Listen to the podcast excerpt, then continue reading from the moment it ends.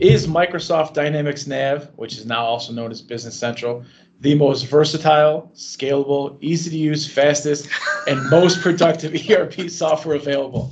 Yes, yes, it is. It's magical. Woo! All right. Yay. Over 200,000 businesses running this. On the fat part. Or fat, what did I say, flat? Sorry. If any of the operations that you're doing require the use of an outside processor or subcontract vendor, that is not supported with Assembly. Don't be afraid to talk to your partner. Today, we're drinking Arrogant Bastard Ale. Oh, ho, ho. I want to know why uh, Jim picked this beer over the other one. because I really think it resembled, you know, my personality more than anything else. Level three, Knuckles has been dispatched. He's on his way. I think one of the benefits and detriments all at the same time is the visibility that it gave us into our actual data. Welcome to another edition of A Shot of Business Central and a Beer. Hey everyone, it's time for episode 25 of A Shot of Business Central and a Beer. In this month's episode, we're still bringing you the latest Business Central news. We'll be joined by Staci Lingenfelter, who is an associate partner and director of ERP systems at Go2 Partners. We'll be taking a look at Job WIP and Business Central, and we'll be discussing some new upcoming Business Central apps. My name is Michael Introvertolo, aka the person who coined the phrase the greatest power in business is the magnificent power we all can possess the power of Business Central.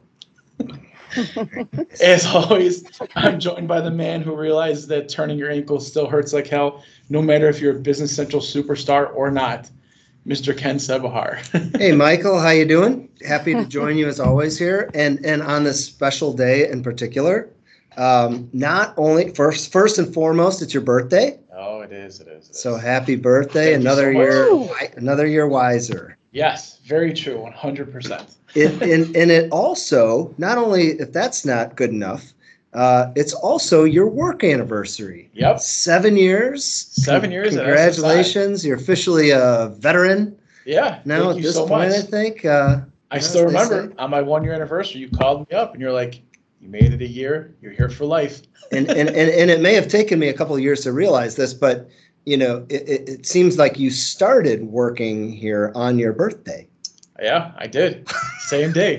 Figure, right? and it's still the same day. yeah, it's not going to change. So yeah, happy birthday to you, and also welcome, Staci. We're so thrilled to have you with us today. Yes, welcome, Staci. Thank you for having me. Uh, longtime fan, guys. Big fan.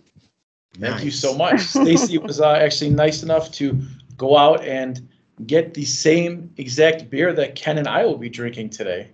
Um, it's a beer by Pipeworks Brewing Company. Now, Staci, I think you said before we were chatting that you have not tasted this beer before. Is that is that true? I have not tasted this beer. It looks very interesting. Very interesting. And and and are, yeah, what what what's your usual go-to beer? Are you a beer drinker? Oh, I am very much a beer drinker. However, I am the standard Miller Lite kind of girl. Um, I recall from the last podcast that Michael was not aware of the calories. They are 96, and there is 3.2 carbs in a Miller Lite. really? Yes, go. for your reference for the future. Wow. I'll tell you what, those carbs make all the difference in the world after you try that non-alcoholic beer from the last podcast. I bet they do. Although Yeah, Ken was a big fan. I'd, I'd well, I'd much rather have a Miller Lite actually. So this month we are drinking, like I said, a, a beer uh, by Pipe from Pipeworks Brewing Company. So let's get a little bit of background on Pipeworks Brewing Company.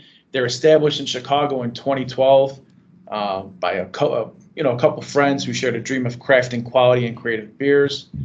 Uh, let's see what else we got here.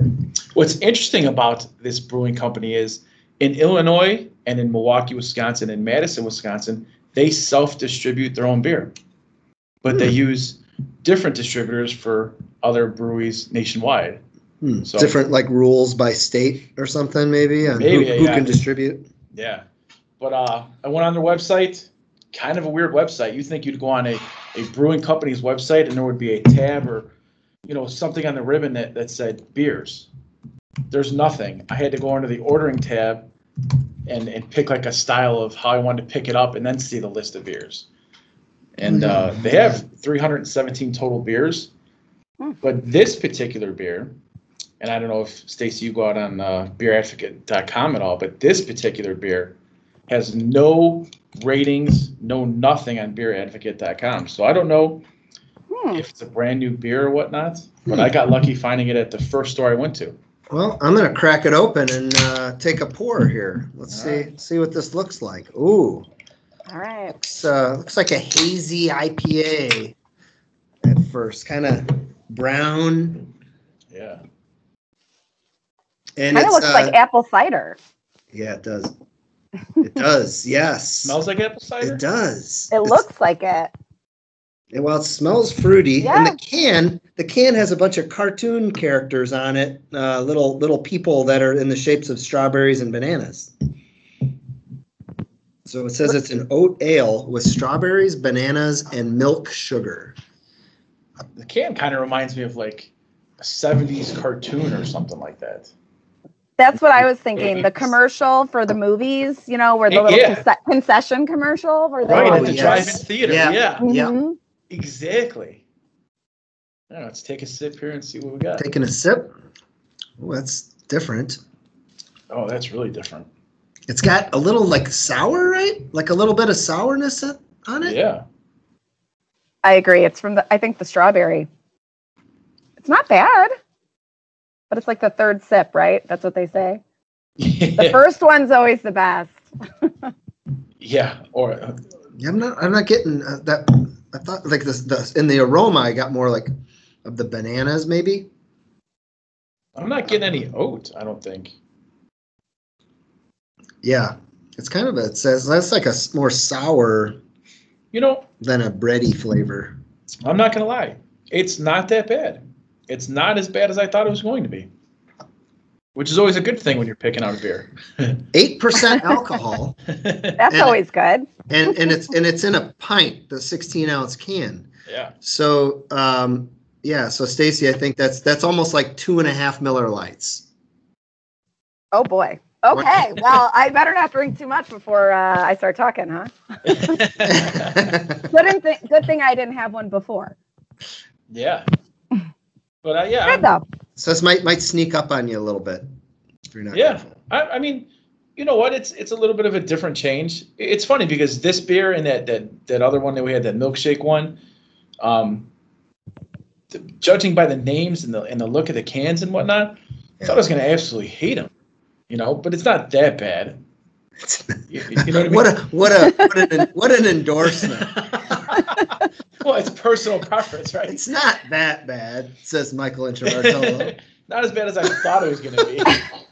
Did you notice it's a label on the can? It's actually like a printed label. Oh, Maybe go- that. Maybe go to partners can sell them the labels.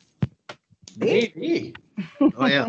So you can just buy a boatload of these uh, just aluminum cans and slap a different label on it. I love how the That's what it looks like. specialist. Yep. I love how the specialist from Go2 Partners notices it, and we had no idea. Of course. She's she's looking at yeah labels produced by uh, you know Uh huh.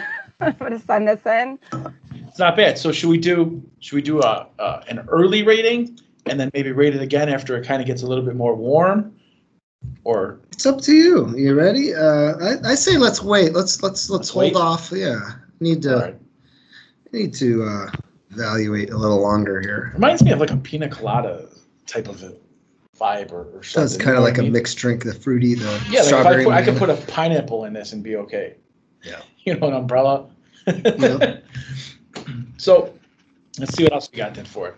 I don't know if I mentioned this company makes 317 total beers. wow. Uh, the name of the beer we haven't actually said is Groove Grove.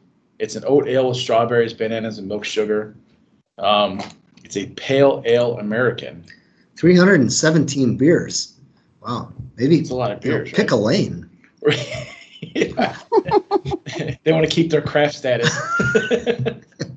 Maybe they have produced 317 beers like over over the course of their. I'll tell you what, when I went on the website and actually found where you can order the beers, there was a lot of beers. And the the description for this one was for the first time we've brewed a beer with bananas. Groove Grove is a smooth and creamy blend of strawberries and bananas. The fruit duo seriously dances and swings through each sip. The fresh strawberries pop up front, and then the banana flavors swoop in for a seriously tasty finish. Yeah, so I remember now. I know where I've heard of Pipeworks. They make a beer called Lizard King, Never heard and of it's like a, a pale ale. Mm. Um, that, that I've had one of those. I've had, had that a few times You ever- have you ever heard of Pipeworks, Staci? I have not. This was uh, an interesting find when I saw it. So I, I, when I asked my husband, "Can you go find this?" He was like, um, "I've never seen that before." So as I mentioned to Michael, he had to go to several places to find it. So Yeah, yeah. I feel bad. no, it's good. and now you guys got seven more cans, so hopefully you like it. We do. It's not bad. I, I really, I don't think it's bad. It's really carbonated. Like it's just is. consistently bubbling there. So Yeah, it, it Yeah. definitely reminds me more of a mixed, like fruity drink than an actual beer Mhm. for some reason. And I think you prefer, at least I know you prefer more carbonated to less carbonated. Yeah. Oh, Right. definitely. So it's not that bad. I can't remember what I paid for four for four pack. I don't know if it was twelve or fifteen dollars. So kind of kind of comparable. You get lot of the eight percent alcohol. You get your getting your, Yeah, it's a big big. kind of your money's worth there. Yeah, for sure. It's not too bad. But Yeah. enough with the beer. Yeah, let's get special Learn guest. more about Go2 Partners. Yeah. So, like we said earlier, we've got Staci Lingenfelter here from Go2 Partners. So, Staci, uh, want to maybe give us a little bit of a background on, uh, you know, who is Go2 Partners and, you know, how long they've been using Dynamics Nav for, whatnot. So, Go2 Partners is truly an amazing place to work. Um, we've been in business since 1995. Go2 is an ESOP company, and our ownership culture kind of creates this family like environment. So, everybody's always encouraging everybody and supporting one another. We have 11 offices now. Ken, I didn't I don't know if you know this, but we recently opened our latest office in Viva Las Vegas. So this Ooh. just happened. Yes, it's very exciting stuff. Um, we have a whole group of like talented people. It's hard to say what we do exactly. So it's more like uh, the easiest way to describe it would be we identify customer challenges and then build a solution to address that those challenges. So our services range from marketing to warehousing to technology solutions, supply chain solutions. Obviously, we sell labels as well, as I mentioned. We offer like a really broad spectrum of services. So, like I said, it's easier to list what we don't do than what we do. so, Yeah. Sounds like definitely a lot of a lot of Yeah, things. it seems like it's really evolved uh, over the Yes. years, right? From yes. you know, I think you we started using uh, Dynamics uh, back in around 2007, I believe. So in 2007, we started looking for a new ERP system, and then we actually implemented NAV in 2008. Okay. So, and we've worked with SSI since then. Um, even when we were looking, uh, SSI was the first part partner that came in to work with us to show us the solution. And obviously, we're very thankful we made that choice because as we've grown and expanded, it's proven to be invaluable to us with the vast variance of our different needs as they've come up. And we've never run into a roadblock once that we couldn't achieve something we wanted to in the program. So it's been awesome for us, I have to say. Thank And you. SSI is awesome as well. yeah, and I, I think that I think that's a real testament to to NAV and uh, now, of course, the newest versions of Business Central, um, because of the breadth of the product. Right? It's like you know, you're like, oh, hey, we just uh, expanded internationally. Can we do multi-currency? And it's like, yeah, that's Yep. you know standard functionality. Or hey, we just started doing uh, this. Can we do that? Yeah, and it's like you know, it has a really good breadth of functionality that allows you to do different types of processes, right? Yeah, it's so I mean it's very robust. It's we've went from a printing company and we've now taken on all these other services that we're doing and it's we've been able to find a way to customize or do an add-on or um, we'll work with Armella like Armella is our developer obviously you know that from SSI to just come up with creative solutions on how we can achieve whatever thing we need to do. Yeah. Very Yep. nice, very nice. So I feel kind of bad also because uh, I should have asked you first to give us a little bit about your background on, you know, what you do and, and who you are. So maybe you want to tell the listeners about that. So my background as far as Go2 Partners is I started working there in 2001, um, which was prior to us implementing NAV. And during that time, I kind of took uh, the challenge of developing and implementing procedures for the current ERP system as far as the administration and end user functions. So I was trying to define best practices and to reduce errors that were happening. During that time, we went through an acquisition and after the data conversion was when we realized that the ERP system we had was not going to cut it. So that's when we started looking at NAV and we looked at a few others and ended up, like I said, in 2008, implementing Navision 5.0.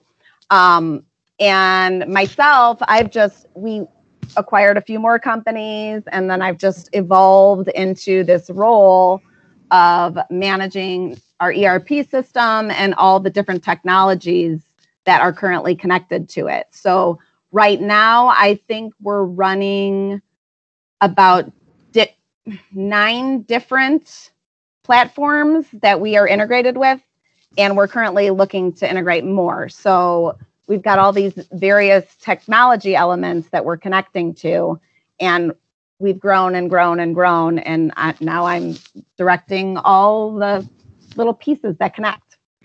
It's amazing. So when you first started at Go2 Partners, did you ever think that your role would evolve into being the uh, ERP uh, or director of ERP systems? I did not. I started there doing inventory. Oh, So nice. it's a little crazy what has happened there. So just from isolating the issues and trying to do best practices, I started just really getting into the system. Our old ERP system was um, SQL as well, so it made it a little easier to get the information out of. So it's great. using, yep, True, true, uh, true American story, I guess, right? Climbing. it is. Better. Yes, climbing up the ladder. Yep. um, so I don't know if Ken wants to take one or you want me to jump in. Yeah, go ahead. Yeah, I've got, yeah. All right. So what then I guess would be like uh, your your general perspective on Nav or your your thoughts on Nav? Maybe you got some favorite features.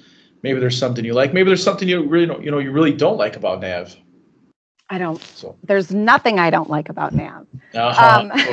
Um. So Nav is like my child. It's actually a joke around the office.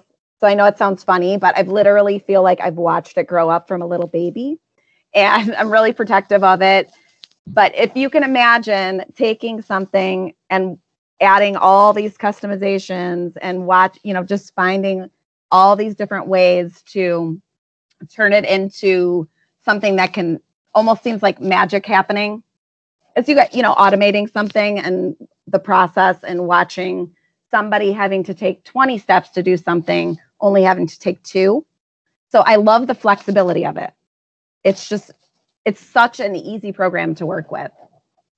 yeah, that's that's a great analogy too, right? Like a kind of raising a child from you know a child to being a teenager and, and then into an adult. You get to see all the different mm-hmm. forms and shapes and and how it, you know how it takes shapes. That's it's Yeah. pretty good. I and like I that think I think that's I think that's really important too. Just from a like you know, if there's there's people out there that maybe they're like looking at implementing a new ERP, right, or, or looking at implementing Business Central to to mm-hmm. to understand that like you know when you implement and you go live, that it it you know you need it to do the required functionality that you need it to do, but it but then you plan on having it you know it's going to develop over time and you're going to add more features, add more functionality, maybe build more reports. Um, that it is that it does evolve. It's not like a static, you know, Scalable. a static system that just you implement it, it does what it does, and that's it, right? grows as you grow. Yeah, and Microsoft obviously puts in new features and you know betters the feature that features that are currently there and it's it's always evolving, always getting better, always new capabilities are coming out with it. So I love it. Have you seen the I guess the newest version of it, Business Central? And if you have, are you a fan? I have look I've looked at some things. I've had a couple conversations with Ken about it. Um, upgrading is definitely on our radar. The leap to Business Central is a little scary. I think Ken referred to it as jumping into a pool that you think is cold.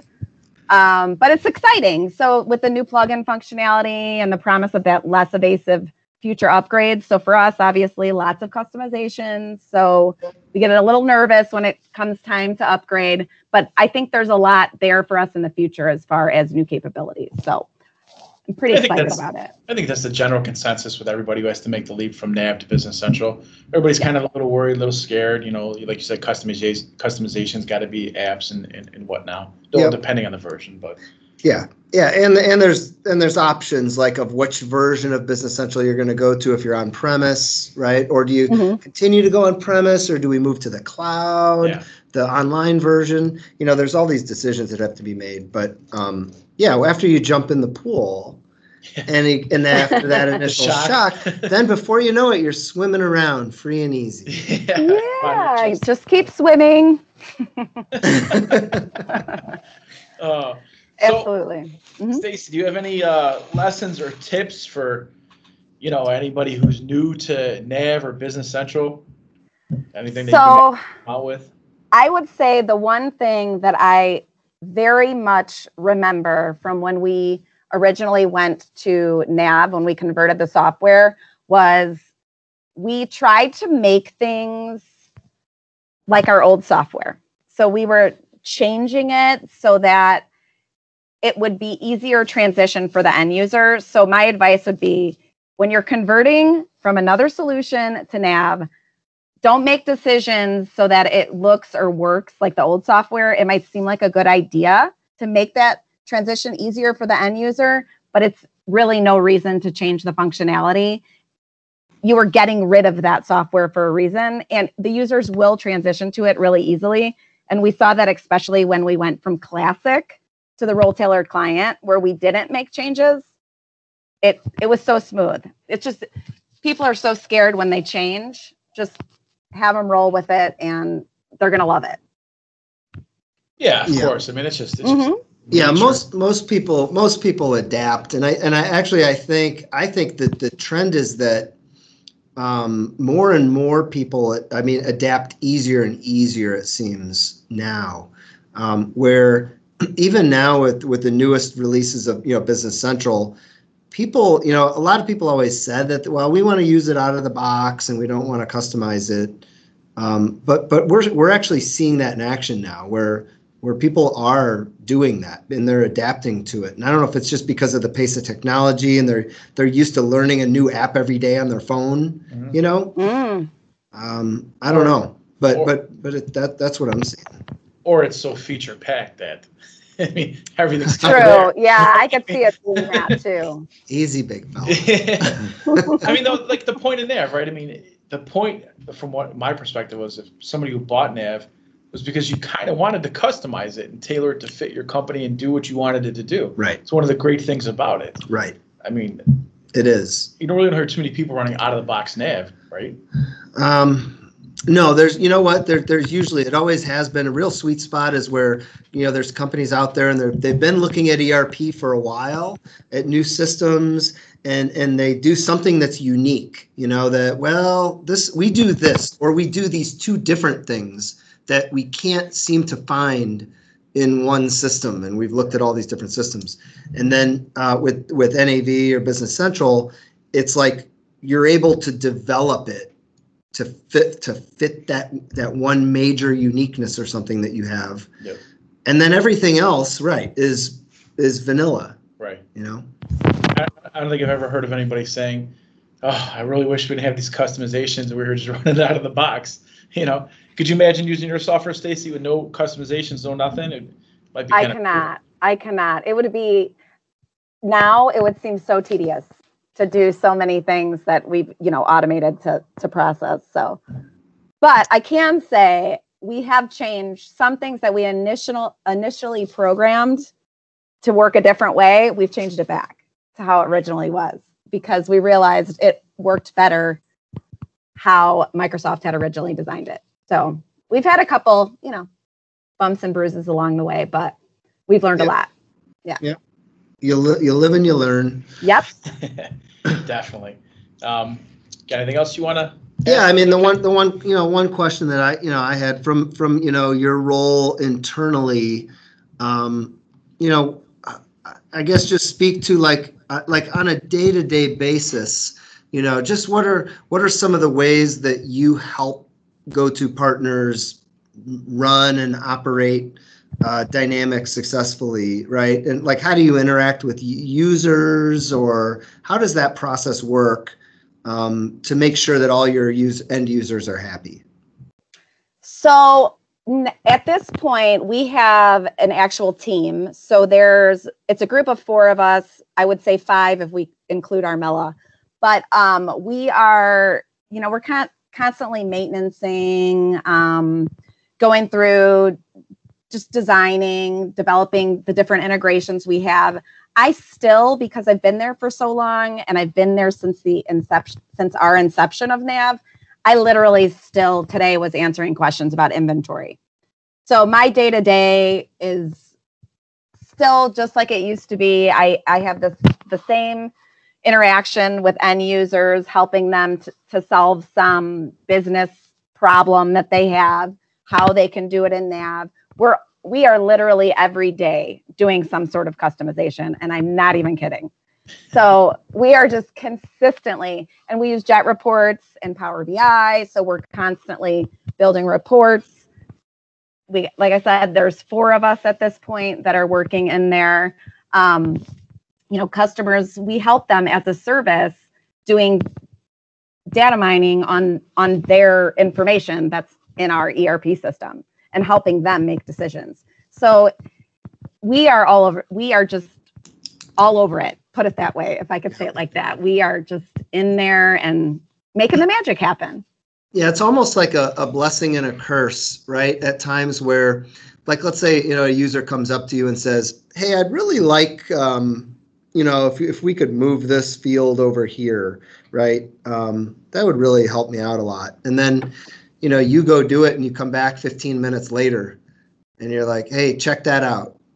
And, right. And it was like so seemingly easy that, right? That just opens the floodgates of requests for you. well that was the beauty of personalization. I didn't have to do that anymore because they were able to move it themselves. Yes. but i know what you're saying about like they want to add this column or that column or that column and then they're like oh there's so many. And it's like again you can personalize that and you can move things around. I i hope to god business central is like that. I haven't looked into Oh. that but You're gonna love, you're gonna love Business Center. Okay. Is there drop and drag? Okay, that is the one feature I do have to say I don't like when you're personalizing and you have to use the up and down button. So do we have drop and drag yet? oh yes. Yeah, yeah. Yes. Ah. When you yeah when you yeah when you personalize a page right Yes. you can drag columns around to to to move them move them in order. Yeah. Okay, that that's good to know. I don't know up and down, but Yeah. Right. I know what you're talking about. Yep. Yeah, I missed that because classic you used to be able to move things around. So I missed yeah that. there's there's there's there's still I, I think like at this point with with uh you know with business central there's you know th- with all the new technology i mean now you right you can run it on your iphone or or t- android tablet or whatever Mhm. so they, there's a huge technological shift that got done and i would say that like 98% of all the things that you you at, at any point could do you now can do um, from a like a per, you know personalizing it in terms of dragging columns around, expanding the width of the columns, Yep. um, choosing. How about is that on the web like the web interface as well? You can do that? correct. Yeah. Yeah. Oh, you're. Yeah. You're. Yep. Yeah, on on premise it's virtually. Yeah. I mean, and then yeah, go. in the newest, you know, in the newest release, there, it's all web client. It's all they call it the modern client, and it's all whether you're running it on your phone or your Windows 10 machine. It's the same user interface, really. Oh, that's nice. Okay, so that's something even more so to look forward to. It's a it's the it's a next generation software in the now. Look at this guy. It's working. It's a beautiful thing. all right. Well, all right. We don't want to keep you too much longer. So if Ken doesn't have any more questions, we can jump into the uh, the rapid shot, and then we want to get your review of the beer. Okay. Let's do it. Ooh. All right. So it's five yes or no questions. Uh, I'll pay my homage to Dave from Barstool Sports. Everybody knows the rules, as he says. So here we go. Number one, are you a fan of artificial intelligence within ERP software? But of course, yes. Do you use Microsoft Teams? I do not know, except for this call. Oh. Number three, are you related to John Lingenfelter of Lingenfelter Performance? I am not, but I do wish I was related to the Lingenfelter Corvette guy. But go yeah, ahead. that's the guy. That's the guy. Yep. Oh, is it? Okay, Yeah, that's that's him. the no, guy. I'm not, unfortunately. Maybe somewhere in my lineage, but no, not that I'm aware of. Number four, do you think on-premise software is more secure than cloud software? I have to say, yes, I do. Hmm. And five, so last but definitely, definitely, definitely not least, I can't talk. Is Microsoft Dynamics Nav, which is now also known as Business Central, the most versatile, scalable, easy to use, fastest, and most productive ERP software available? Yes, yes, it is. It's magical. Woo! All right. Yay. oh, great. Well, you successfully did the rapid fire uh, question segment. So now all that's left is the beer. Tell us what you think and give us a, uh, a rating on the scale of zero to 100. I think we do below 50. You can't I'll- drink a glass. Let me. I'll start. How about I? Oh, How about I start? going. All right. I don't want. I don't want Staci to have to go first. Put put the pressure on me. Go ahead. Right, Go ahead, Ben. So my uh, my rating system, yeah, zero to one hundred. Um, Fifty means that I below fifty means I'm probably not going to have another one. Right. Over fifty to hundred is as I will. Um, so I am exactly sitting on top of the fence right now because I kind of like it, but the but it has a there's a sourness to it, and I, I'm not a fan of sour beers. Yeah. So I'm gonna go 50. Oh, that's a Hmm. lot lower than I thought you'd go. Yeah. Would you prefer to me to go next, Staci, or you want to jump in? Um, I can go. So I have to say, I don't hate it, which I was really surprised. I thought I was going to hate it. The only thing I don't like, and I don't know if you guys will agree with this, is it kind of leaves a palate in your mouth of a banana. Like, I don't know. There's like a, a gritty, a little bit of a gritty thing going on. I don't know. But um, I don't hate it. So if I had to say, will I drink another one? So 50 was the rating. I would say 60. So I'll probably drink another one. I'm way out of the park here now. So me, um, I look at this as a beer that would kind of maybe replace wine and like a wine tasting with cheese. You know what I mean? You know, for the Kentucky Yeah. Derby, you've got your hat on, very gentlemanly like. You know what I mean? um, so I'm gonna go 75. I could definitely drink a couple of these on like a uh, a uh, a nice day. Um, to me, it's a very light beer, maybe almost too carbonated though, or maybe that's just the oats talking. But yeah, I'm gonna go 75. There you go. So, Look at, see, I don't drink wine, so maybe that's why I don't. Yeah, I really don't either, but I just kind of picture wine and cheese for some. Oh, Yeah, I, I haven't done a statistical analysis, but I'd have to say you're a higher grader than I am. Is that? Would you agree? Probably. Generally, Yeah, but you're also a more seasoned beer drinker than I am. I don't know. We've been I- at this for like two years now. Yeah, but I literally the only time I drink alcohol is during the podcast. so once a month, you know. and, um, and before the podcast, I never really drank beer. It was always if I had a drink, it was more like a Yeah. mixed drink. You know what I You've mean? come a long way, kid. Yeah, yeah. Especially since I didn't like that non-alcoholic beer, which is Now you're drinking banana strawberry Yeah, oat, yeah, oat yeah. ales. Yeah, yeah. For crying out loud. my beer can's got an umbrella in it. with milk sugar. The milk sugar is still a little. eh. Lactose? Is that the word? I word? don't know. Lactose? Yeah, I'm not lactose intolerant, so Yeah, we're okay. There you go. All right. Well, All right. we appreciate you taking the time joining us on our podcast. It's been a lot of fun, and you know, thanks for all the insightful tips and and whatnot. We truly appreciate it. And Yeah. I truly appreciate appreciate you guys. Thank you so much for having me. Yeah. Thank you, Staci. All right. Thanks. Have a good one. Talk to you soon. Talk to Bye.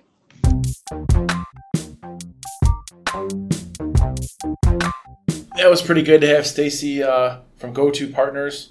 A little disappointed that she's not related to uh, the Lingenfelter guy who's actually customized the Corvettes, but can't win them all, right? No, no, no. Uh, she checks just about all the boxes except that one, I guess. Yeah, definitely. But no, it was great to have her on here as an end, you know, just having an end user, you know, and her perspective and how I thought it was really, you know, um, you know, eye opening of how they how they took the system, how they deployed it. They were doing uh, print distribution, Yeah. you know, 15 years ago. And, and now they're they're basically a technology marketing and warehouse consulting services company right and providing a lot of other different types of services but yet still able to use nav to manage and dynamics right to manage their business Yeah, it's, you know, it's really always good too to hear the perspective of somebody who's actually been with Nav and used Nav for an extended period of time. You know, not not not a lot. You know, a lot of customers we talk to, or you know, they've they've had it for one or two years. But to hear somebody who's actually you know gone through the the classic client, the RoleTailored client, and and seen the differences and and, and you know, and added all the customizations, it's really you know, it's really refreshing to hear somebody who uh, I guess is on board, who's drinking the Kool Aid, so to speak, right with with Nav and, and loves it, and you know you, you take advantage of the features and you use it for what you can, and it works out really well. So yeah yeah, and i've seen you know a lot of companies out there that that use uh, dynamics and uh, you know the ones that that are the most successful that get the most value out of it are those that have someone like staci in-house on staff right Yep. who who does take take ownership of the system and then works with users to make sure that it's meeting all their needs and that they can and that they have the reports and the data that they need and can do also a, a- some of that legwork internally because you know you don't always want to have to be reliant on your Microsoft partner right, to be doing everything for you. yeah, So the, you know if you have that someone in, in house, they can they can take on quite a bit, quite a quite a significant p- portion of the role. Yeah, and then you you involve your your Microsoft partner for those technical pieces or or certain parts where maybe you don't have a certain knowledge maybe like on multi-currency right, or some manufacturing process that you haven't implemented before. Yeah. And, and I think we had, when we had Mark Hike on, our director of implement, implementations, one of his key things to a successful implementation was having the proper resources. And I would say that for a, a bigger implementation, somebody like Staci is the proper resource, somebody to kind of manage it in house, knows about it, you know, and like you said, not relying completely on the partner because A, it's costly, B, it, it, takes a lot of time, you know what I mean? So, yeah yeah no she definitely adds a ton of value and and that and Go2 partners i believe i believe has got they've gotten a significant amount of value out of their erp be, because of her role there Yeah. and what she's been able to do Yeah. All right. Well, great to have her on. Hopefully, we can have her on the podcast again. But moving right along into the shot of Business Central. Um, bunch of different news this time around because uh, the Directions Conference just wrapped. It was uh, the first time I believe it was virtual. It was Monday, Tuesday, Wednesday. So April, what, 26th, 7th, and 8th? And this is the the Business Central Partner Conference. Correct. Right. Definitely. So a lot of uh, a lot of cool information, a lot of a lot of cool sessions.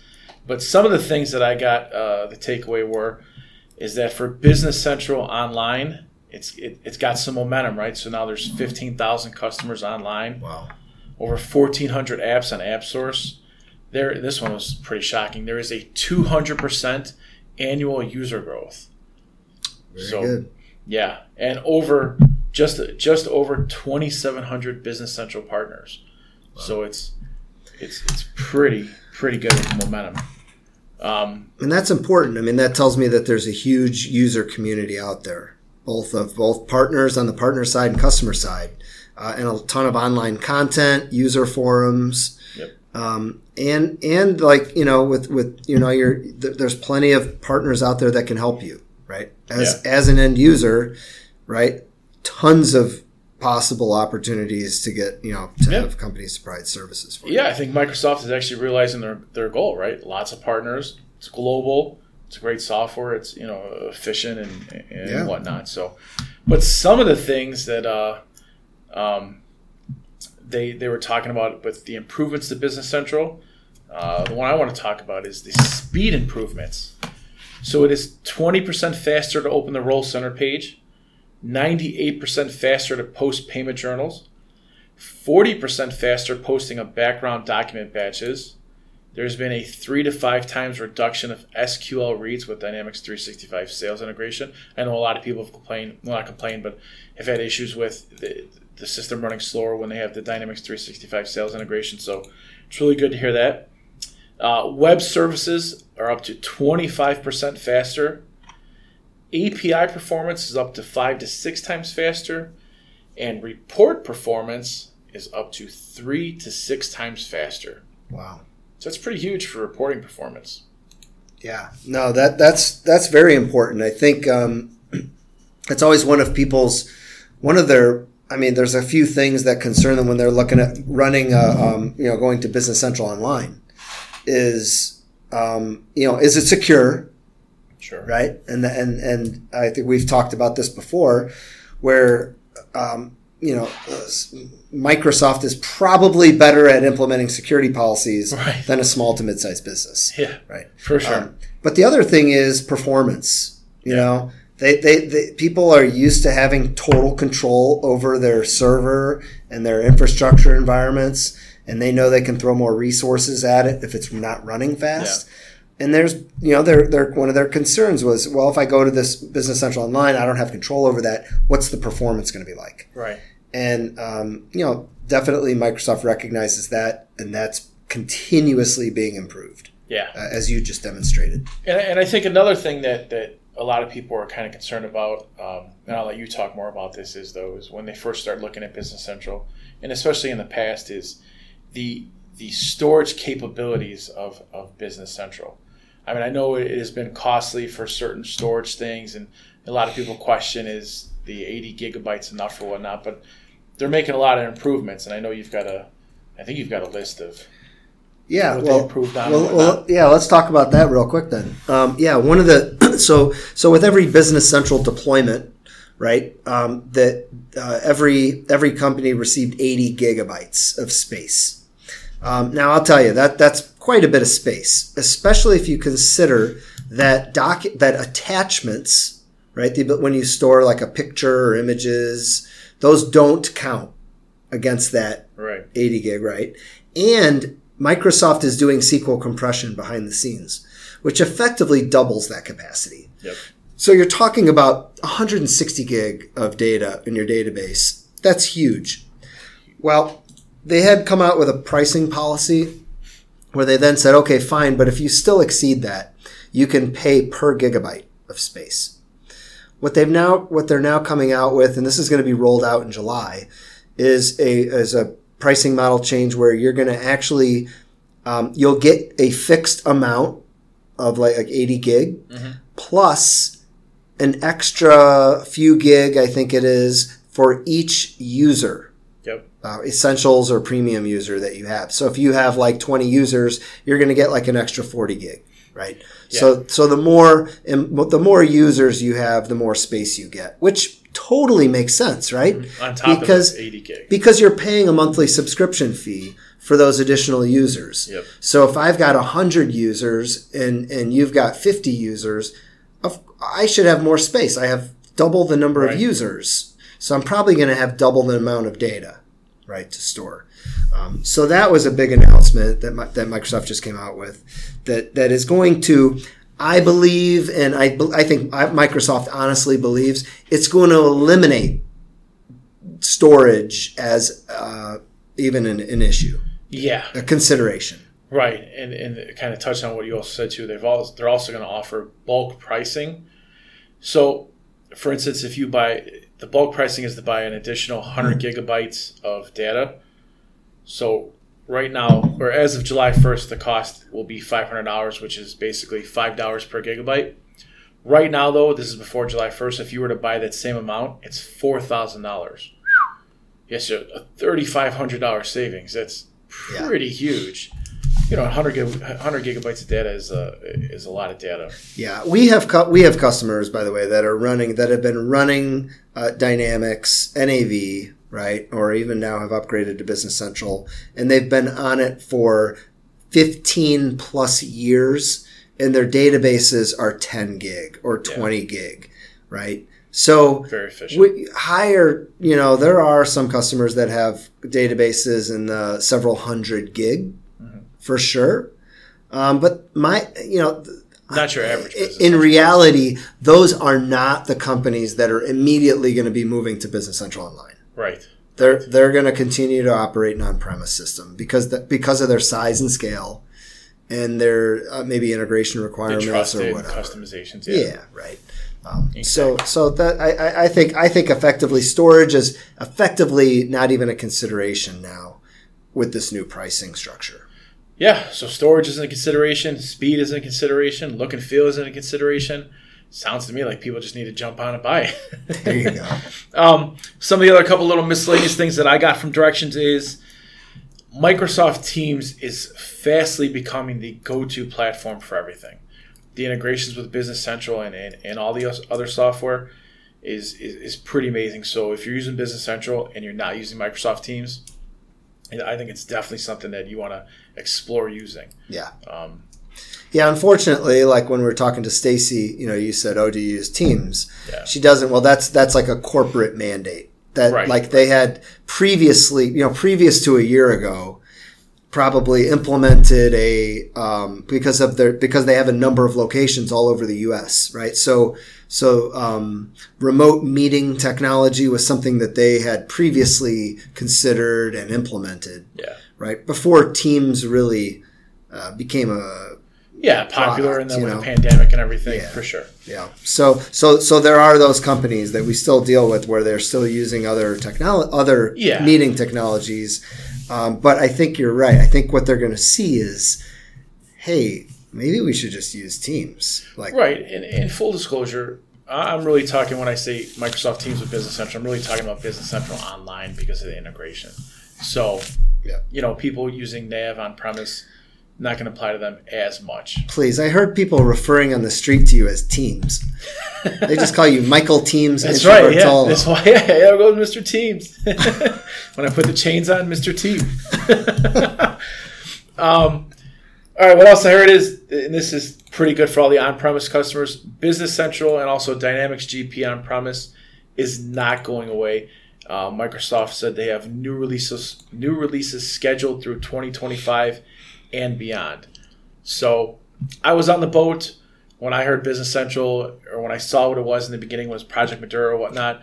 I immediately thought, oh, GP's got to be going away, but Microsoft says no. So um, competencies. There will be a developer certification uh, competency for Microsoft Dynamics 365 Business Central returning.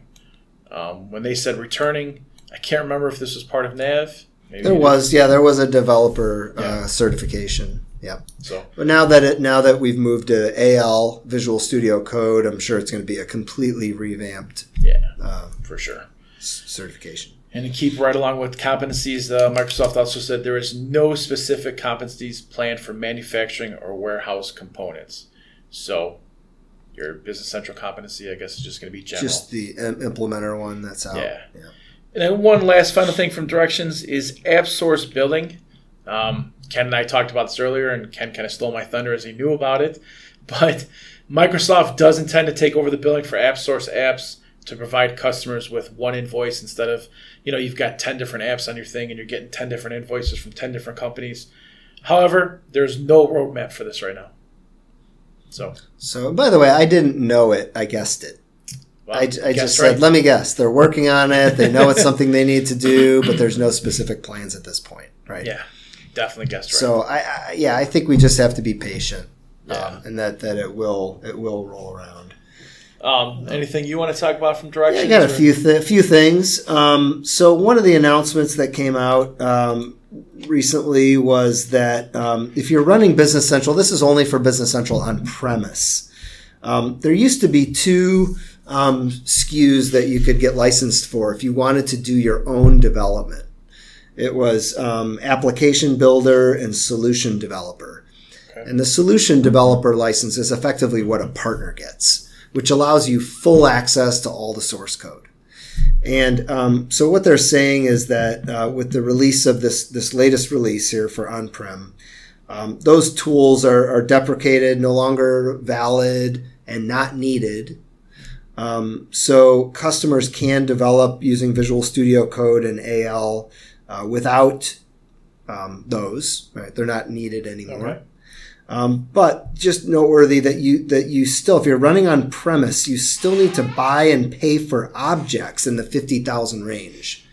If you're going to be building custom tables, fields, reports, and so on, so that's just one little one little tidbit there. Um, that that, that They're not out. going away. No. Um, the other thing, a couple other little notes. Um, one, there's just a little note. Uh, there's a, there was a, pro, there a company that's been around, Agilis, uh, had a product called Agilis Workflow. Um, so maybe some people are familiar with it. They they became there. It's now called Aptean Advanced Workflow. So um, I think they merged with a company called Aptean. So they're rebranding Agilis Workflow to Aptean Advanced Workflow. nice. So that's coming out. Uh, more more details coming out in July. And then um, one other little uh, note I wanted to mention. This is not specifically related to Business Central, but it was news that came out over the last 30 days, which is that Microsoft has purchased a company called Nuance. I don't What know if you're Nuance? familiar with Nuance. It's Microsoft's second largest acquisition ever Wow. uh, $19.7 billion purchase of a Boston area company, Nuance Communications. So AI. You got it. Nuance, a longtime leader in artificial intelligence fueled speech technology. I can see that. So Only makes the primary application uh, is in healthcare. Oh, So- really? So, Nuance, uh, their product is specifically related to healthcare, um, and and um, you know how mi- you know, so Microsoft it's a it's a IT healthcare play for Microsoft. It's interesting because I know Apple has one, and I think I remember Amazon was partnering with maybe like the likes of Warren Buffett or whatnot to provide some sort of healthcare stuff or whatnot too. So, Yeah. interesting. Yeah, so so it's it's it's AI um, within the healthcare industry. Uh, it's technology that's being used. You know, the, the question is, um, what you know, what else can be done with that, right? So, upon first glance, you're like, well, I'm a Business Central, you know, user. Uh, This really doesn't relate to me at all. And and there's a lot of purchases like that over the years Yeah. um, like Skype, for example, that you're like, okay, well, that doesn't directly relate to Dynamics, NAV, or Business Central to me. But now look where we are today. Skype has effectively become Teams, Yep. and now Teams is fully integrated with Business Central. Yeah. So the question is, what may be down the road several years from now, maybe, but having to do with how speech based AI, right, is integrated with Business Central.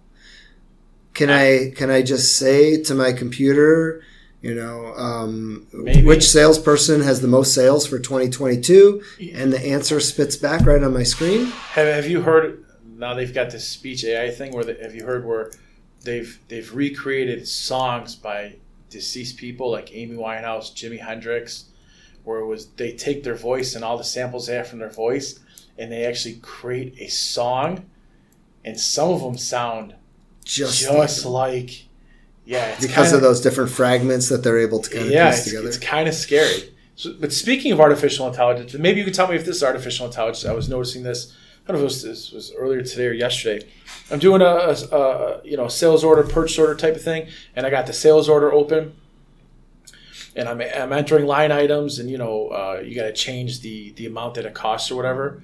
Um, so let's just say something cost it, it popped up at first as 1800 but now it costs 2000 when i opened the purchase order and i and i typed in the item number it automatically changed it to the 2000 and not the 1800 and i don't know if that's because both were open and it recognized that i was kind of working along. Have, you, have you seen that? I, I don't know exactly, but yeah I, like Um, i had to do it a couple times and i'm like i don't ever remember this happening before. I always have to change it on the purchase order. So, So- they yeah well yeah So- they're I mean there's new st- every day. Like you know, part part of what we it's like we we it's it's a struggle to keep up with with what's new, right? Yeah, yeah, I because mean- these major releases every six months, there's just continuously new features. I used to Yeah. joke. I think I said like uh, back when 20, 2018 came out. I said 2017. I hardly knew you yeah. because before you know it, there's a whole new load of new features and functionality that's coming. and it's out. like obsolete, yeah. yeah, Pretty soon I have to put the tinfoil hats on to use this stuff, right? yeah. oh, crazy. Um, is, it is exciting. So. Yeah, I got a couple other little little things for uh, Business Central News. Um, there is a brand new Business Central blog that is hosted by Microsoft. And one of the disappointing things about this is, though, I went on this new blog. There's not really any. There's I think there's been two blog posts in the past six months. Like Microsoft isn't very diligent with keeping up with or creating blog posts for Business Central. They should hire you. blog. Yeah, there you go. That's okay. No offense, Microsoft. I'm happy. um, and then uh, two more things. First is, as of April 12th, the Microsoft Dynamics Business Central app is officially available for everybody to download in Microsoft Teams. And then uh, Yeah. version 18 has begun rolling out, and I think you noticed something kind of interesting with with the version 18 rollouts and I, I did as? I did as a matter of fact. So what I did was so um, I got an I got an email notification because I've set myself up on my environment to get notifications when an update's coming out. So it said, "Hey, your update's coming out," and it's it's going to be scheduled for May 10th through June something 1st or whatever. And I know that I know because I'm a Business Central user that I can go into the admin center and I can actually schedule my upgrade on a certain date. So I scheduled, I changed it. before the proposed Yeah, date. I did, yeah. So I, I changed it from, it was May 10th to June, whatever. I changed it to um, April 27th. Yeah. And um, so the next day, I got an update and it said, hey, your environment's been updated Wow. To, to the newest version. Before the time, Right? yeah. Whatever the, what's the new one? 18? I lose track. 18, yep. Yeah. It's been updated. And I'm like, cool. So even though it told me it was scheduled for a couple weeks out, I was able to manually go in and change it for tomorrow and or tonight, you know, and then it did it overnight and I came in in the morning and I had the email and, and my environment was Pretty upgraded. cool. So I'm like, awesome. So I logged in and, and I was I'm looking at some of the stuff and then I get another email that trickles in from one of my other environments that I'm set to receive notifications on. And it says, Hey, just to let you know, we've temporarily put a pause Uh-oh. on upgrading all environments to version 18. It means they missed something. So, right, yeah. So, so long story short is, is there is currently, as we, as we sit here today, uh, a t- at the end of April, a temporary pause on deploying these updates into production environments. yeah. Um, but It should be fixed pretty quickly. I'm sure there'll be an update that gets applied, you know, but, Yeah. but, but I've already updated. So So you're good. I'm not sure What exactly. Yeah.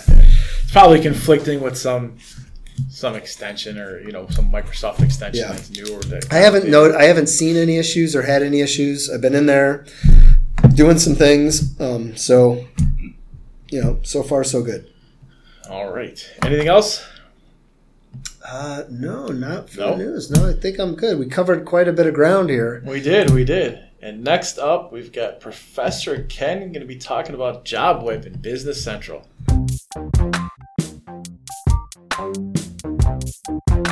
This month's Business Central feature is something that, as of late, it seems more and more people are interested in. So there's no better time to learn about Job WIP than the present. So, Professor Ken, take it away.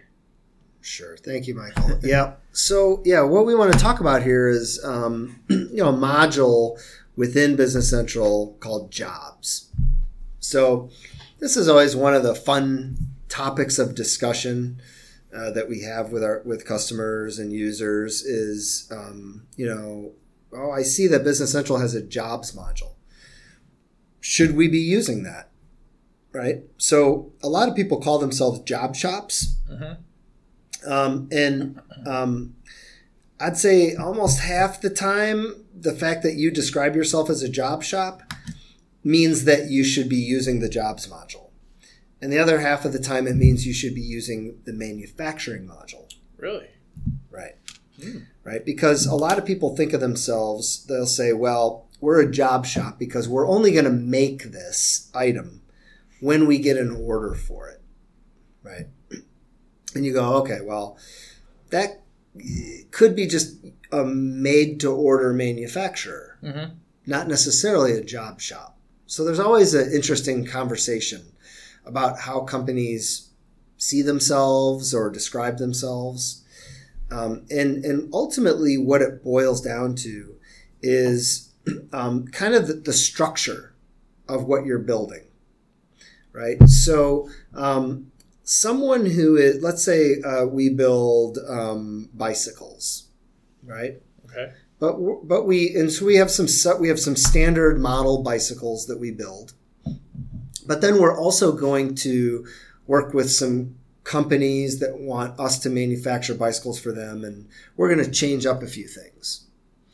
In that model, I have a bill of material, right? And it, mm-hmm. and, and it could be a multi-level indented structured bill of material.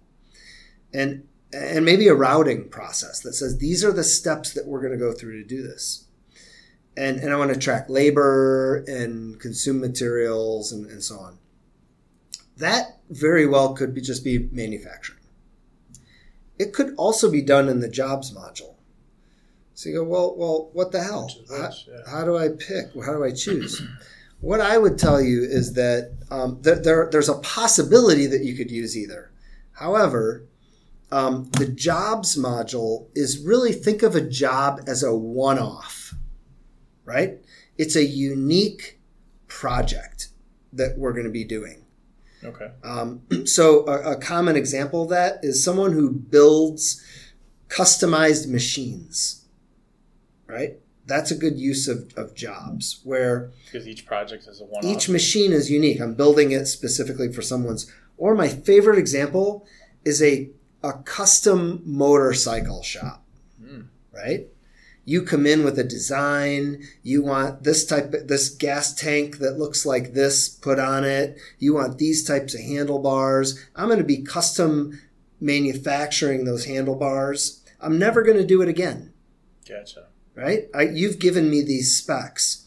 So I, I don't want to, I'm not going to go through the process of building a detailed bill of material, right? Why would I set up all these items and components? I'm going to, I'm going to build them as I go through this job for this job.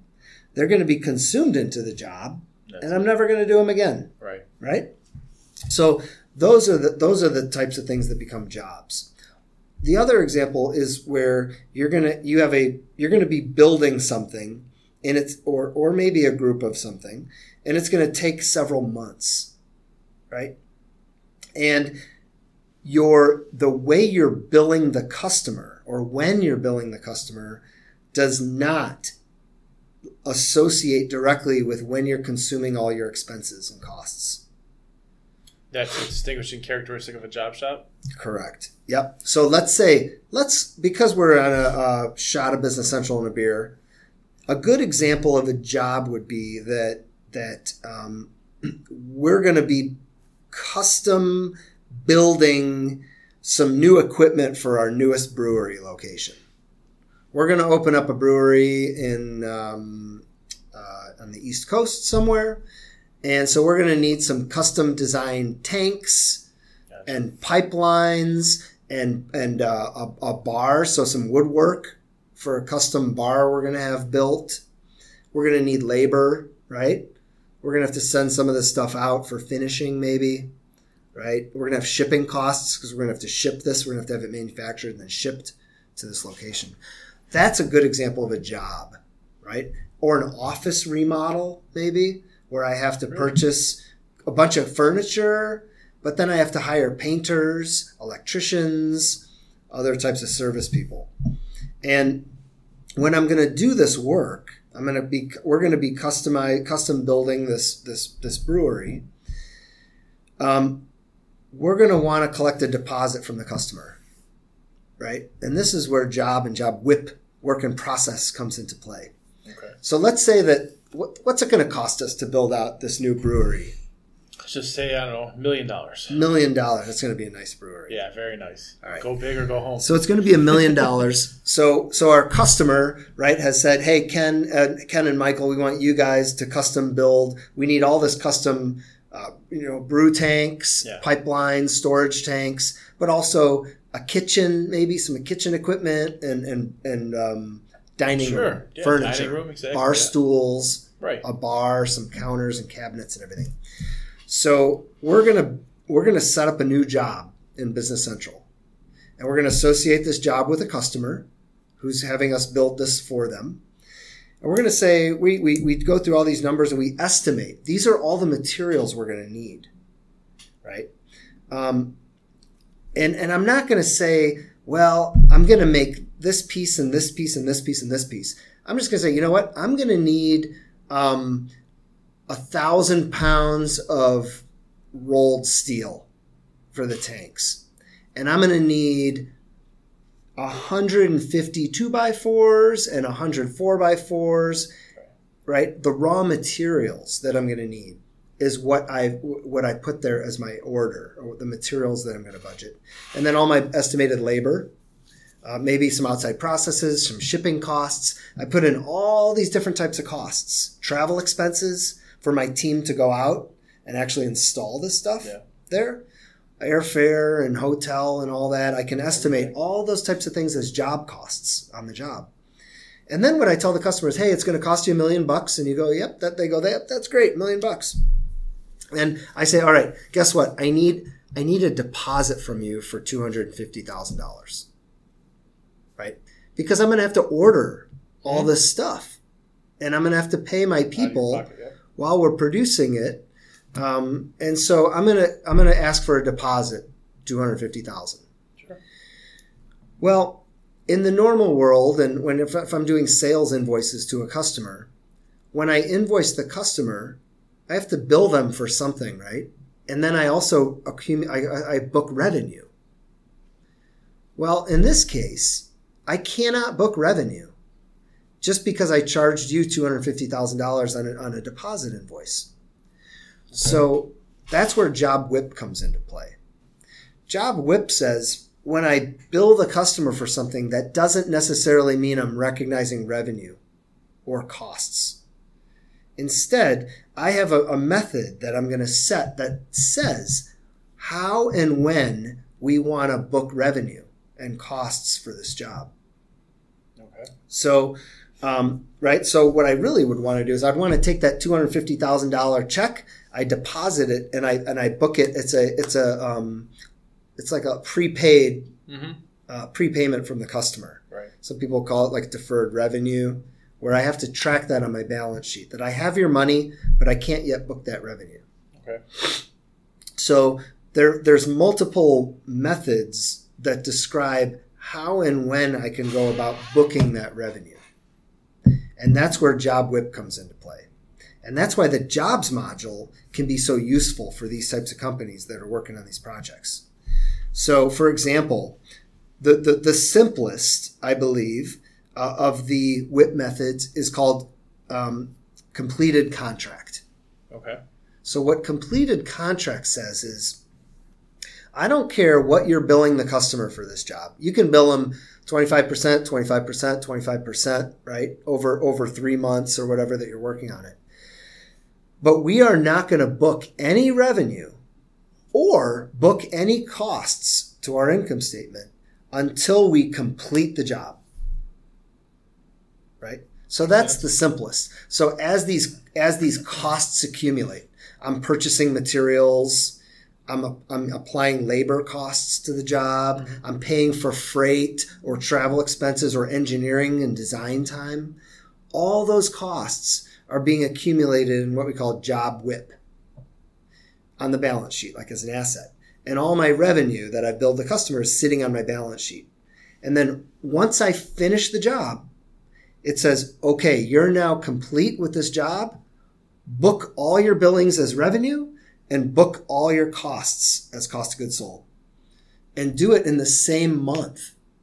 so that it's it's all hitting in the same month, Okay. right? Because the the alternative the alternative is if I've done it over four months, I don't want to see two hundred and fifty thousand dollars in revenue over four months, and maybe one month has a two hundred fifty thousand dollar gain. The next month, when I consumed all my materials, I lost a hundred thousand. I want all that to sit on the balance sheet and then recognize it at the end. So, so is this is this style more for then keeping track of financials, or is it more for an organization type of uh, purpose? It's more for financials. Okay. Right. For financial reporting. Like how and when do we are we able to recognize revenue on this job?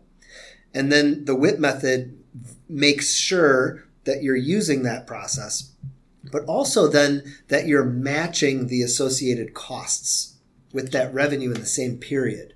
So it, it avoids this this wide fluctuations Right. in profitability month to month. Right. Right. Because different jobs. Yeah. So let's go to another another WIP method. Another WIP method is is percentage of completion. And this recognizes your revenue on the job proportionately based on the percentage of completion by looking at your total expected costs compared to your total actual costs. So, So- does it matter which? I mean, can you use either or? Is it personal? each job can have a different WIP method assigned to it. So Okay. you could have different types of jobs that have different WIP methods assigned. But in the end, is the ultimate financial reporting the same? I guess. Well, it, it depends month to month. If, let's say all of these are four month jobs for a million dollars, Right. right? In in the in the completed contract method, I'm going to book zero as cost and revenue for the first three months, Right. and in month four, I'm going to book Everything. a million in uh, revenue and maybe let's say eight hundred thousand in costs. Right. So the next style will be 250, 250 over four months. So percentage of completion. So let's say like we're going to bill them a million dollars, right? Mhm. Our costs are going to be eight hundred thousand over four months. So we're gonna we're gonna make two hundred thousand, right, in profit. Okay. Now, let's say in this job I bill the customer for two hundred and fifty thousand for a deposit, and then I also incur four hundred thousand dollars in cost in month one Okay. which is half So of all my costs Right. because I had to order, I had Everything to up front, purchase yeah. all the stuff up front, and I had a bunch of labor too, Mhm. maybe or other expenses. So under a under a percentage of completion WIP method, what happens is it says, well, wait, you estimated your total um, costs were going to be eight hundred thousand. In this month, you booked four hundred thousand or fifty percent of your costs. So let's book 50% or 400,000 as your cost and then let's book a proportionate amount of your expected revenue as revenue or 500,000 so in that month I'll have 500,000 in revenue and 400,000 in cost So you're not in. the- Yeah. Okay. right? So I'm matching my revenue and my, my profit margin of 20% Mhm. is going to stay 20% every month. And it's going to be based on the actual percentage of costs that I've incurred compared to my total So, so my question is though, if the end result is the same for the different WIP styles, right? How do you know which one to choose, or does it matter which one you choose, or just is it really based upon your accounting reporting style? I guess. Correct. It's based on those your organizational decisions of how and when you want to recognize revenue. There are cases where GAAP, generally accepted accounting principles, Mm. dictate how and when you should rec- when you can recognize revenue Okay. or when you should recognize revenue. Right? So there are there are different industries that- and different different types of things that you could be selling through a job that dictate that you book you book your revenue and costs differently. Okay. Um, but usually, um, most of them, it's a lot of times like an, on a, on a, a piece, someone who's manufacturing a custom piece of equipment for someone, um, like a motorcycle or something. Let's say, uh, or, or other device. Uh, they're they're going to book all the revenue upon shipment, which is really kind of completed contract. Okay. Right. So, um, but uh, construction industry, right? Maybe percentage of completion. So that says we've booked, we've incurred half of our costs on this job so far, so we should be able to book half of our revenue. Gotcha. Right. Makes sense. Um, another, just a th- final option. There's five total out of the box options, but Oh, really? just to give one more example, is um, one that um, is called um, cost of sales. Um, sorry, hold on. Um, I think it's sales value that says on this job, I want to book revenue based on when I bill it, but then also book my expected amount of cost of goods sold also in that month. So what again, it, it smooths out your profitability Right. right? So in my let's go back to my example where we in month one of this four month project for a million dollars in revenue and eight hundred thousand in cost, I I billed the customer two hundred and fifty thousand, and then I incurred four hundred thousand of actual costs. Under the under the sales value, if I've billed two fifty, so I want to book revenue of two fifty. Now I've actually reported 400,000 in costs, right? Mhm. What it will do is it will see that I've I've booked 250,000 in revenue, which is 25% of my total revenue. So it will say, "Well, let's only book 25% of your costs as cost of goods sold." So it will do an adjustment to book 200,000 in cost and then take the other 200,000 in costs and move it into my job WIP account on my balance sheet. Pretty nice. So, And- yeah, So are these just the options you can choose? per job, yes. Nice.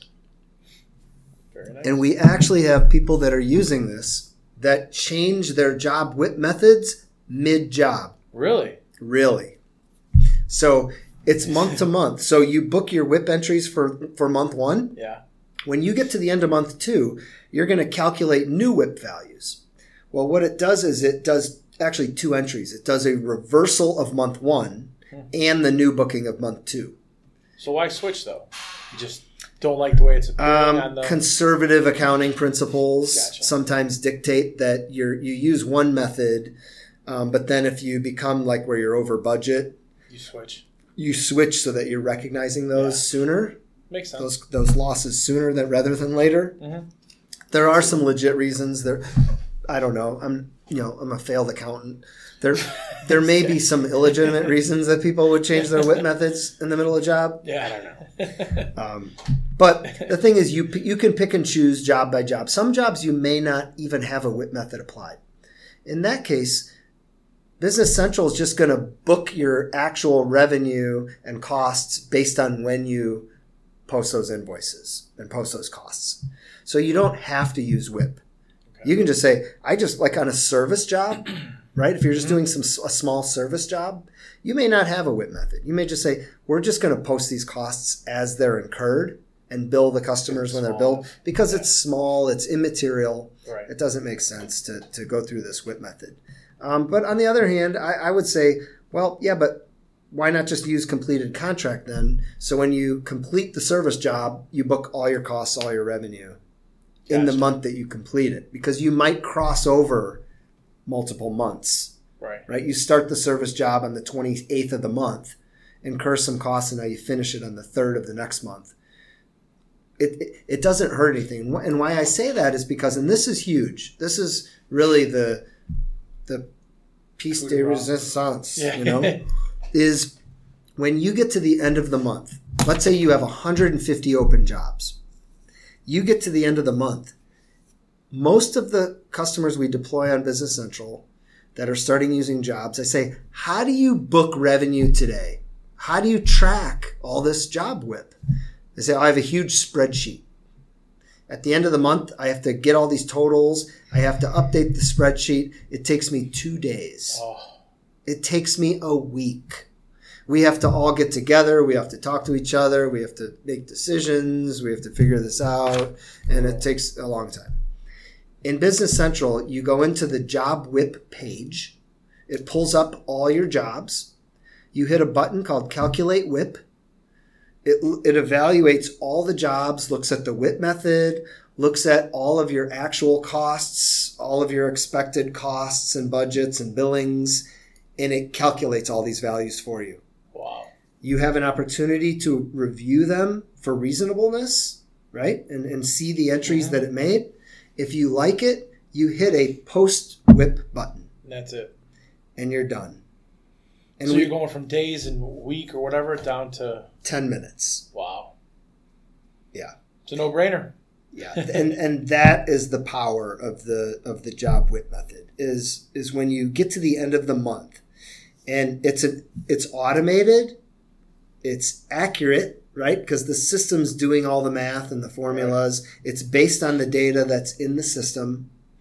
We do have the ability to change the WIP method if we have to, um, and also we have a full audit trail because it doesn't delete any of the prior month's WIP values it leaves those there. It just reverses the previous month's ones in the current month and Yeah. posts the new one. That's important. So I can still go back and say, what was my job WIP value as of December 31st, 2020? And I can see a report that, that shows that. Pretty amazing. So this is a really powerful tool. Um, you know, if you're doing jobs, again, I, I like to think of the custom motorcycle shop as the Yeah. perfect example of where you'd want to use jobs, right? I don't want to create a bill of material that that shows all of the pieces and components that I'm going to put into that rear wheel assembly. Right. I just want to say, hey, I need to order one of these tires. I need to order. I'm gonna I'm gonna make a rim.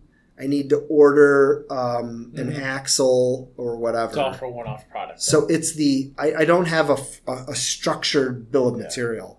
I just have all the pieces, a flat bill of material, if you will, or the pieces that I need to make it, and and and the the job tasks describe the various tasks that I have to do to build that motorcycle. And those can be, I could just have maybe two or three tasks that describe the major elements of building that, or I could have a hundred tasks, and I break it down very granularly into you know build uh, uh, you know um, design the design the gas tank, right. another one to manufacture the gas tank, another one to paint the gas tank. So there's there's really no rules of how detailed or how summary level you can build a job task. It's really just any level at which you want to be able to monitor your budgeted costs versus your actual costs. Now, licensing-wise, you have to be a Business Central premium user. I'm assuming. Uh, jobs, I believe, is included with the essentials. Oh. nice. Yep. Even better. Yeah. so, and I think we we may have actually recorded a session, um, uh, maybe about a year ago, jobs versus manufacturing. Yeah, assembly orders versus production orders and whatnot. Yeah. Yeah. So, oh, was that assembly? Okay, so that was Assembly orders, assembly orders versus production orders, right? So, so let me just cover a couple things when you say, well, am I, you know, I jobs or am I, am I The manufacturing? great, the great debate, right? This is, and this is really something that you should talk to someone who knows like what they're talking about, right? That's where your partner comes in, right? Yeah, exactly. You know, again, I mean, manufacturing is even if it's a if it's a custom type product that you're building, if someone is building a formal bill of material and they're building the items and components and subassemblies that are going to be produced to make that finished good, that's where you're manu- you're using manufacturing and production orders. If instead, like on the custom motorcycle, you just say, "Hey, I need this much sheet metal, I need this much uh, paint, I need this much, I need a couple handles, I need a seat, I need this, I need that," and then the tasks are where I'm actually just, um, I guess, like virtually or like uh, building that together. That's where jobs comes into play. I don't want to have to go through the process of building all these multiple levels and indented BOM structures and creating routings and scheduling capacity. Gotcha. All that's manufacturing, and that's all in Business Central manufacturing. The jobs is where, again, it's a unique. I've got some engineering that's going to go on in there, custom designing some stuff. I'm going to make it, I'm going to sell it, and I'm and I'm not going to do it again. Right. Want to give everybody a quick uh, thing to let them know what assembly would be then? So yeah, well, we're okay. So yeah, so now you're like, well, what about assembly? You just said assembly. Yeah. What the hell's assembly? Assembly is um, think of that as like the term like that other people might be familiar with is like kitting. Assembly is a very simple process where I'm taking multiple components and I'm producing a finished good. And and what I mean by that is a simple process is I can create an assembly order. Let's say I'm going to make um, uh, a thousand uh, what twelve packs of beer Sure. right? And so I'm going to create an assembly order for a thousand 12 packs, and I'm going to use a thousand boxes, a thousand labels, and 12,000 cans of beer. And I'm going to go do that process. And when I get done, I'm just going to hit post. And it's going to put a thousand 12 packs into inventory. It's going to consume 12,000 cans, 12,000 labels, 12,000 boxes. I don't have the ability to uh, uh, do shop floor labor, time entry. I can't report scrap. I can't um, consume my quantities before posting my output. Those are things where manufacturing comes into play, right? So think of assembly orders, that simple process. I'm doing something, I'm going to tell it how many I made at the end, and it's going to put that into stock and backflush all my components. Now, do you see a lot of a lot of a lot of companies confuse, um, confuse I guess themselves with being a job shop or manufacturer, or, or a manufacturer being a job shop, or do they primarily know what they are? Um, Because I know with assembly orders versus production orders, and you know manufacturing versus assembly, a lot of a lot of times you guys have had to go in there and, and Yep. say, no, you're not really assembly. You fall more more into this category. correct. You see that a lot with I- job shops and manufacturing. Yeah. So what what we see is generally someone who says um, we're a job shop. Sometimes they are truly a job shop. and They use jobs. Mhm. Sometimes they're really like a made to order manufacturer. Gotcha. But you, what we don't see is someone saying, "I need manufacturing software," and they end up being jobs. That doesn't happen because the people that think of themselves as manufacturers, they know they have structured bill of materials Yeah. and routings, and maybe doing some backflush, some manual flush, uh, capacity planning, MRP Yeah. all of those things are, are traditional manufacturing. And someone who's doing that, they know I'm a manufacturer. It's more more sometimes people say we're a job shop, and it turns out that they actually are a much better fit for manufacturing. Yeah. Right. It's Makes just sense. they're a manufacturer. It's just all their parts are custom created for one customer. Right. So they think of themselves as a job shop because they're like, well, I only make a part, and that part is specific for one customer. And I'll say, well, yeah, but will the customer maybe call you up and reorder it in the future? Yeah. And I go, well, yeah, they, yeah. Once we have the product, they'll reorder periodically. And I'll say, well, and then you'll produce them periodically. Yeah. Okay, that that's manufacturing. So really, one of the main determining factors is whether or not your job shop is if it's a one-off product or whatnot, That's right? yeah, Like your Orange County choppers, motorcycle builders, exactly. that type of thing. Yep. And, and not to get too much off topic here, but I've been seeing a lot lately where people have talked about how they've used MRP as an ERP. Do you see that a lot or no? Um, well, what I see in the small to mid-size segment is, um, and I, I, I don't necessarily view this as a, as a negative, by the way, is companies that that really can't effectively run MRP. Mhm. And what I mean by that is that they're they're they're a small to mid-sized business. They need agility, and they need to be flexible and change the plan today. Right? The customer calls up today, changes their their delivery date from from tomorrow to the next day. We adapt. That's what we do, right? It's it's one of Right. it's one of a small to mid-sized company's strengths Right. is that flexibility, customer service, adaptability. Well, that plays havoc on an MRP where you're building a production schedule for a week Yeah. and you're and you're locking it or freezing it, right? They call it freeze a frozen schedule, Mhm. right? It it it it in a small company that needs to be nimble and quick, it doesn't really work that well.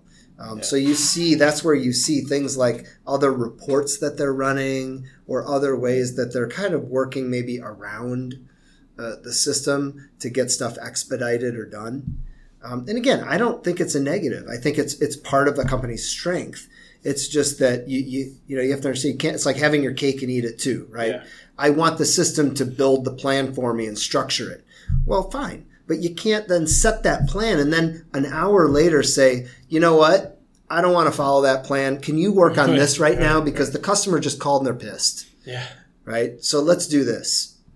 That, that you just blew up your whole Exactly. plan because Yeah. there's so many dependencies, right, on that task that I was supposed to have done by 11 so it could move to the next operation. And, and, and, and you have this, the impact is huge. So, um, but yeah, we've been seeing a ton of action though on, on companies that, that are job based organizations interested in Business Central. And, and the, the flexibility and ease of setting up a job and making it a, a very simple structure combined with the ability of, u- of using the WIP methods to give you flexibility and to, to bill the customer whenever you want under whatever terms you want that doesn't but and then have the system manage all the revenue recognition and cost recognition for you In a matter of minutes. That's Right. huge Yeah. right and that's that's where it really shines it's like why are we doing all this work right well Yeah. that's why because at the end of the month you have reliable numbers that are automatically calculated for you right that you can depend on Sounds good. Sounds really good. So, well, thank you, Professor Ken, for the uh, the jobs uh, schooling. there will be a quiz uh, in Let's the next have it. segment As long as I can ask questions.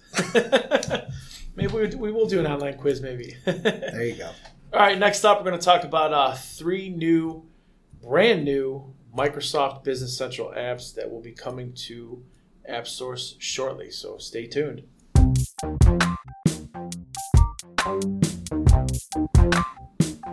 Hey, everybody. Welcome back to our next segment here. Uh, this is Ken Sabahar, and uh, we're going to be hitting uh, some apps. So, our app spot- spotlight uh, session. And today, we're going to be talking about a few new apps that are coming out or, or are, have recently come out that have been developed by Microsoft. And so, I'm going to let Michael go ahead and clue us in on some of these details. Yeah, so like you said, we're going to be doing a little bit uh, something different this month instead of talking about apps that we've actually got to try out or whatnot. We're going to talk about three apps that Microsoft is pretty excited about that is coming out. Now, I think Square, and I think I know Square, which is one of the apps, is actually on App Source. So, Yep. but let's start with Bill.com. Um, that's the actual name of the company and also the website. So, who is Bill.com? Uh, Bill.com is a leading provider of cloud based software that automates complex back office financial operations for SM, uh, SMBs. So, what does this app do? Uh, it will allow you to streamline accounts payables and receivables, automation workflows and payments.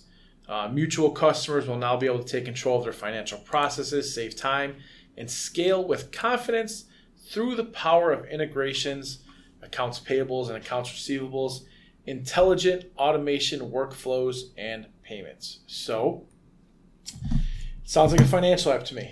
yeah, it does. Basically, so so it's a way that I can let me see if I can, in layman's terms, kind of Sure, uh, regurgitate what you just said. So, from an accounts receivable perspective, I can use this as my method of delivering my invoices to my customers, tracking the the the if those have been paid or not, actually getting paid for those, and then syncing up that data in, in Business Central. Yep, exactly. So benefits include reduced manual entry errors through active two-way sync, uh, improve team productivity by going paperless to make payments, manage approval workflows, and control cash flow. And if anybody has gone through the pandemic, like I guess we all have over the past year, paperless is becoming a sort of a buzzword and a uh, goal that a lot of people want to shoot for. And last but not least, you can reconcile accounts faster because payments are paired with their matching invoices. Uh, haven't seen it work. Just heard this from one of the Microsoft representatives at Direction, so I'm interested to see see uh, how it plays out. It's also kind of an easy way. I think they support ACH and credit card for payments. Oh. So you're kind of letting Bill.com handle all the payments and Which all makes sense the, with the name like Bill.com. all that, right? So you don't have to deal with with a lot of that hassle. Exactly. All right, next up we've got Square. Everybody or most people have probably heard of Square, uh, Square Payment, or have actually used Square Payment when you go somewhere and pay for something.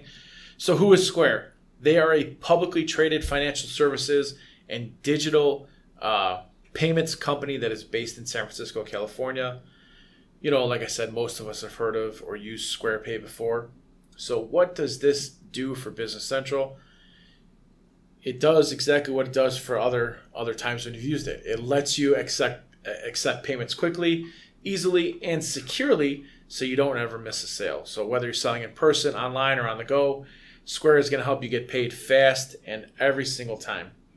Uh, right now, you can find the Square Payments app on AppSource, and it will automatically sync with Dynamics 365 Business Central. So you know you're able to keep all of your payments in, in, in one place. Yeah, and I don't know the details of this, but I know like typically the you know Square originally it was a, a point of sale device, Right. right? So so you could be uh, uh, beer, uh, you could be a beer whatever it was. vendor. Yep. You could be a beer vendor walking around selling beers and then uh, accepting credit card payments on your on a Square device. Yep. So to record that that cat that credit card payment. Yeah. Now I've gone. I, I visit a lot of different coffee shops, and a lot of these little coffee shops actually use Square as their their I guess point of sale, whatever you want to call it. So it, it only makes sense that they they'd venture into Business Central, especially since it's a growing type of uh, software. And next up, we have an app by the uh, ODP Corporation, which is uh, basically the the, the uh, parent company of Office Depot.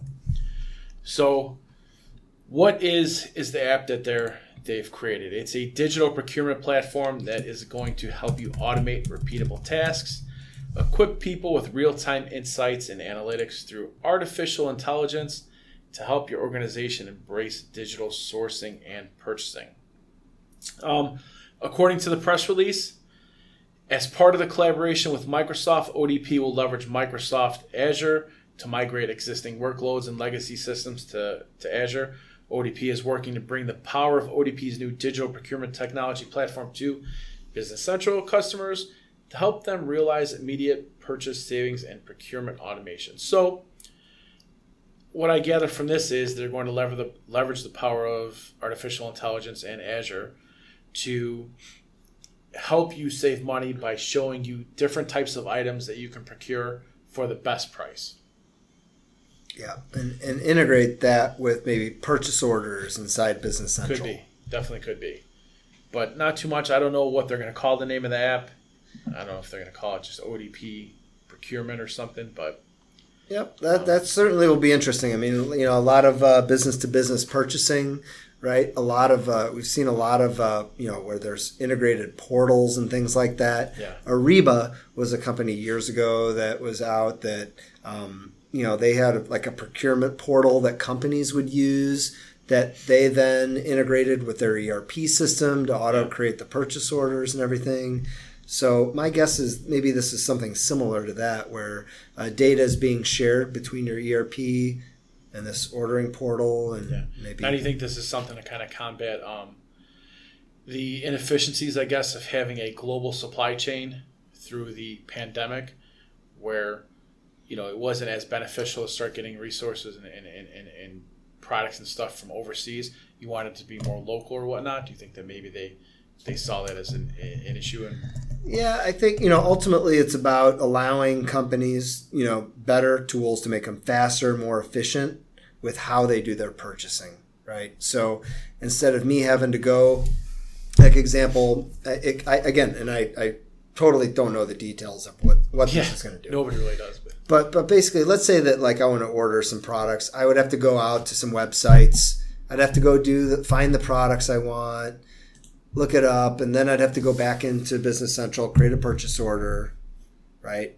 Um, think about if I were able to go to some portal, do a search for, across multiple vendors, let's say for a product, hit a button, and it creates a purchase order for me, right? Yeah. That type of simplicity um, and integration.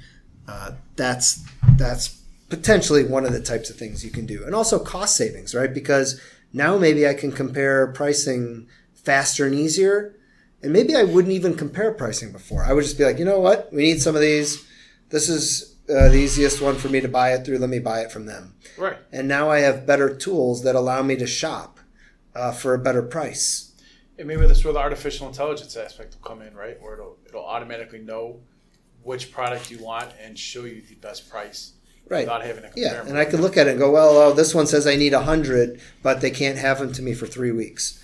Well, maybe I don't need them for three weeks, so that's fine, right? Or, or I go, no, you know what? I need it tomorrow, and I only need ten, so let me. I'll pay a little bit more, but let me get them from these guys. So it's just giving you more visibility to pricing and uh, just better decision making. Yeah, so I thought it was interesting with these apps though, because really you don't hear too Microsoft talk too much about upcoming apps that are going to be on Business Central, or on, I mean on App Stores. Yeah. So Yeah, this is actually I'm looking. At, about it. I'm looking at an article right now on MarketWatch.com. Oh, really? press release on ODP Corporation teams up with Microsoft to transform how businesses buy and sell. Um, it says ODP to leverage Microsoft Azure, bring its digital procurement platform to um, Business Central customers. So, bad. yeah. Fun fact: I actually got published on Market Watch once. Look at that. All right, so that wraps up another episode of a shot of Business Central and a beer. Thanks everybody for tuning in. Do not forget to oh Yeah. share this, but I think Ken has got one more thing. Yeah, no, I just want to say, uh, Michael, I, I appreciate you being here today on your birthday. Yeah. on your work anniversary. And for me, there's nothing better than spending time with the master of marketing, the prize winner of promotion, the slayer of sales, the top Awesome. dog of trade, the wizard of web optimization, the prodigious producer of podcasts, the baddest ass blogger, the hero of hype, the maestro of messaging, the Pulitzer of publicity, the OG of PR, Awesome. the big dog of ballyhoo, and also the king of kindness, the finest of friends, and the consummate coworker. Well, thank you so much, So- my friend. I appreciate that. Cheers Thank to you. Thank you. oh, that's pretty good. I love it. The prodigious. That's great. Awesome. So have hope you have the best of days today. Thank you. Yes, always fun spending time with you and drinking some beers and talking about Business Central. So, uh, you know, thanks everybody.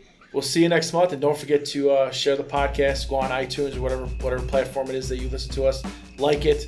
Leave a comment if it's a good comment. We might actually share your comment on the on the podcast. So, Go Business Central.